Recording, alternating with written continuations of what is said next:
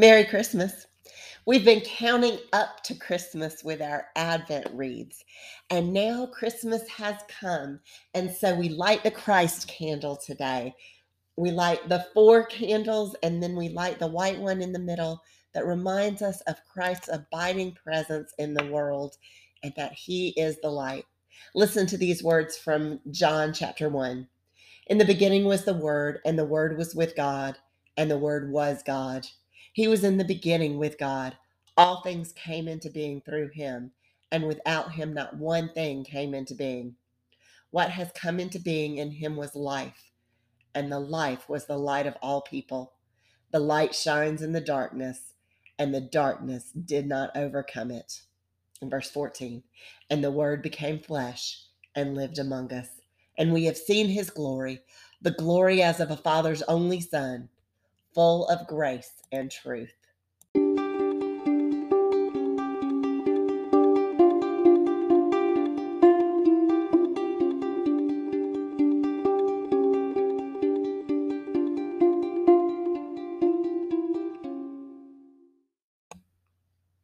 I'm glad that you've joined us today. I'm Reverend Rebecca Duke Barton, the pastor of Jessup First United Methodist Church, and it is the season of Christmas my song clock is going off. So that's always fun for me. We're thinking about the songs of the first Christmas throughout this season. And so today we are looking at the Song of Simeon. We went to Nashville over the summer and we ate at a barbecue restaurant because that's what you do in Nashville. Over the door were these strange words in Latin Nunc dimittis in pace. They're a word of blessing. Now depart in peace. It comes from the first words of the Song of Simeon in Luke 2. We've been looking at the songs of the first Christmas in this season here at Jessup First. All of these songs sung in celebration of Jesus. And so today we look at Luke 2, beginning at 25. Now there was a man in Jerusalem whose name was Simeon. This man was righteous and devout, looking forward to the consolation of Israel, and the Holy Spirit rested on him. It had been revealed to him by the Holy Spirit that he would not see death before he had seen the Lord's Messiah. Guided by the Spirit, Simeon came into the temple. And when the parents brought in the child Jesus to do for him what was customary under the law, Simeon took him in his arms and praised God, saying, Master, now you are dismissing your servant in peace according to your word. For my eyes have seen your salvation, which you have prepared in the presence of all peoples, a light for revelation to the Gentiles and for glory to your people, Israel. And the child's father and mother were amazed at what was being said about him. Then Simeon blessed them and said to his mother Mary, This child is destined for the falling and rising of many in Israel to be a sign that will be opposed, so that the inner thoughts of many may be revealed, and a sword will pierce your soul too. There was also a prophet, Anna, the daughter of Phanuel of the tribe of Asher. She was of a great age, having lived with her husband seven years after her marriage. Then, as a widow to the age of 84, she never left the temple but worshiped there with fasting and prayer night and day. At that moment, she came and began to praise God to speak about the child to all who are looking for the redemption of Jerusalem. This is the word of God for the people of God. Thanks be to God. During the season of Advent, we've been looking at the carols of the first Christmas. Elizabeth, Mary, Zechariah, and today Simeon all sang a song about the coming of the Messiah. One thing that struck me about the introduction of each of these songs all of the people who sang the first carols of Christmas were filled with the Holy Spirit. The Holy Spirit gave Elizabeth and Zachariah the power to speak. Mary had been overshadowed by the Holy Spirit. Now, today we meet Simeon, who was righteous and devout, and the Holy Spirit rested on him. In fact, the Holy Spirit had revealed that he would not die until he had seen the Lord's Messiah. The scripture says he is waiting for the consolation of Israel. That idea, the consolation of Israel, comes from Isaiah 40, which begins, Comfort ye, comfort ye, my people. You recognize that from the beginning of the Messiah. It was a promise of a time when God would restore Israel after they had been in exile. It had an immediate meaning for Isaiah's audience. The people were about to be allowed to go home from the Babylonian exile. But it would also come to have another layer of meaning that God was going to send a Messiah, a king, who would take away all of the oppressors and rule with justice and righteousness. Isaiah goes on to talk about the one who would come to be the comfort, the consolation. Remember, at the time of Jesus, Israel was again under an occupation. The Romans ru- ruled Israel, and that's why this chapter begins with the decree from Caesar Augustus that the devout Jews prayed that God would bring comfort to Israel again and restore Israel as a sovereign nation. They needed consolation, comfort. Doesn't that hit where we are today, too? We need some tidings of comfort and joy. There's so much stress about health, politics, a general unrest in the country.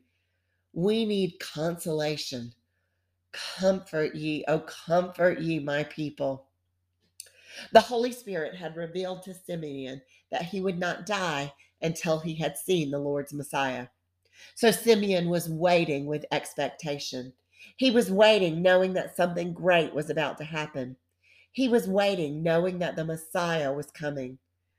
There was Simeon in the temple when Jesus arrived, the King of Kings and the Lord of Lords, being carried into the temple in the arms of Mary and Joseph. We've spent the past four weeks of Advent waiting, hoping. But we're not like the shepherds who were surprised by the news of the Savior. We're more like Simeon. We always knew that the Messiah was a sure thing to come because he already has come. And like Simeon, we have come to the house of the Lord expecting to meet him. I would like to think that the Holy Spirit led you this morning or whenever you're listening to come and be in a holy place and know that God is speaking to us. I would like to think that you're waiting expectantly to hear what the scriptures say, trusting that God's word will speak to you. This was the kind of expectation that Simeon had that day. Mary and Joseph came to the temple with Jesus because there were certain rituals that devout Jews performed when a baby was born. There were rituals for the purification of the mother. And there was also the fact that according to Leviticus, every firstborn child belonged to God, and that child was set aside for service in the temple. But there was an option to redeem your child from that service to have the debt of service forgiven. That should not be lost on us. Mary and Joseph were redeeming their child. You were supposed to bring a lamb in to be sacrificed for the ritual, but if you were too poor, you could bring in two turtle doves. It's not necessary to add the partridge in the pear tree. Mary and Joseph were bringing in the turtle doves. But don't you think it's intriguing that they were actually holding the Lamb of God in their arms. They were here to perform a ritual to redeem their son. But one day, this son, the Son of God, the firstborn of all creation, the heir of all things, would redeem them. The temple was always a crowded, bustling place. There were people all over. If anyone had been looking for the Messiah, they might have been expecting a king dressed in fine clothes. They might have been expecting a warrior riding on a horse. Jesus wasn't any of that. But right now, he wasn't healing people or walking on water or any of the other things that would help people later to recognize who Jesus was. He was a baby in his mother's arms. But somehow, in the busy temple court, while others saw only a poor couple with a baby boy, Simeon recognized Jesus as the Savior. Simeon went and took the baby in his arms. Now, this is a little aside. What did Mary and Joseph think about that? I can understand a little bit about that because I have three teenagers now, but they were babies once. And people in a grocery store cannot pass by a red haired baby for anything. They have to stop and, and try and touch the baby and two redheaded babies at one time, sometimes I just needed to get our milk and get out of the grocery store, and that was impossible. I wonder if Mary and Joseph felt like that. But it's not really the point of the story, is it? Because right then, Luke is focused on Simeon, who had been waiting and watching, and now he had taken the Messiah in his arms. And so he sang out, Master, now you are dismissing your servant in peace according to your word, for my eyes have seen your salvation. Simeon said, I can go in peace. Nunc dimittis, now dismiss or, or send away in Latin. He said, I've seen everything I needed to see. I've done what I needed to do. I can go in peace. Do you sometimes have that feeling? The thing you longed for most in life came about, and you thought, I could die happy. But for Simeon, it's not just the perfect moment or the perfect day, it's the perfect child. He has seen God's salvation, he has met God face to face. He believed God's word that he would see it, and now he has. Nunc dimittis. I can go in peace. He recognized that the coming of Jesus was personal for him. The little baby brought salvation for him. It's my prayer that that's where you are this Christmas. It's my prayer that you know that this little baby brought consolation and salvation for you. You may have other plans. You may want to stay around longer. But if the Lord were to call you home, I pray that you're ready. You could die in peace because you have seen the salvation of the Lord. Ah, but Simeon's song goes on because he recognized that this was his moment, but this was also a moment for all people. This was not just his Savior, but the Savior for the whole world.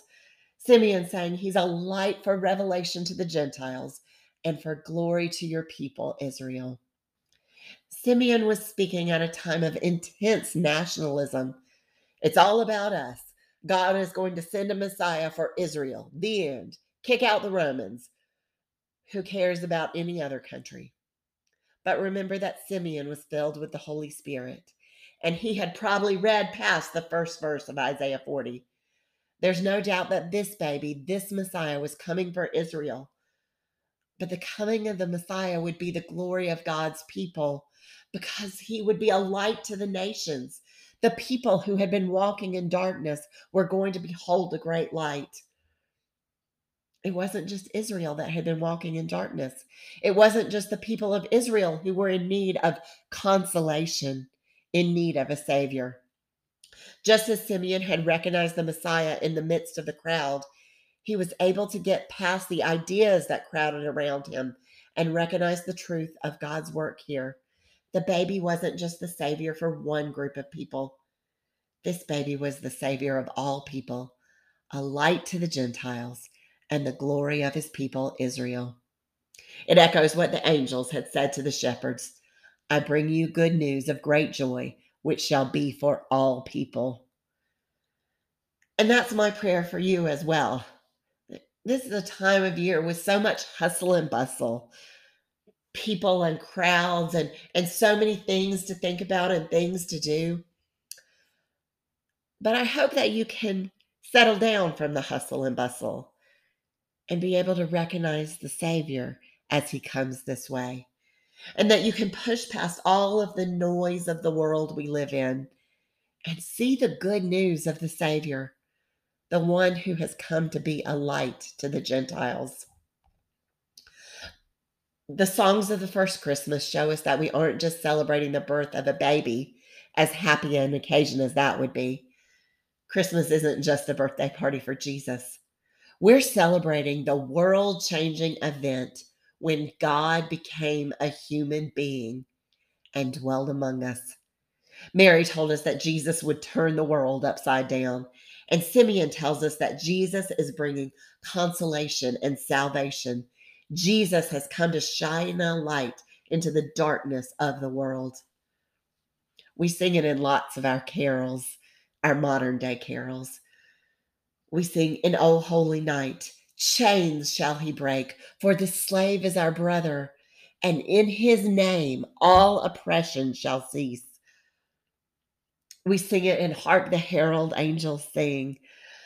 God and sinners reconciled. You see, it's world changing. For those who are in a time of longing and disquiet, the birth of Jesus is a tiding of comfort and joy. Comfort and joy.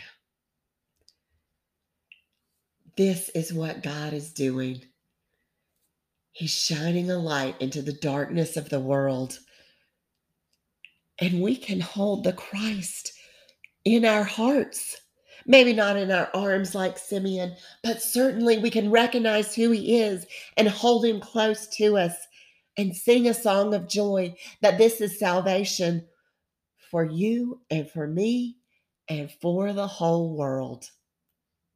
Now, I can't end this story without mentioning Anna. Luke says that she was a prophet, 84 years old. She never left the temple but worshiped there in fasting and prayer night and day.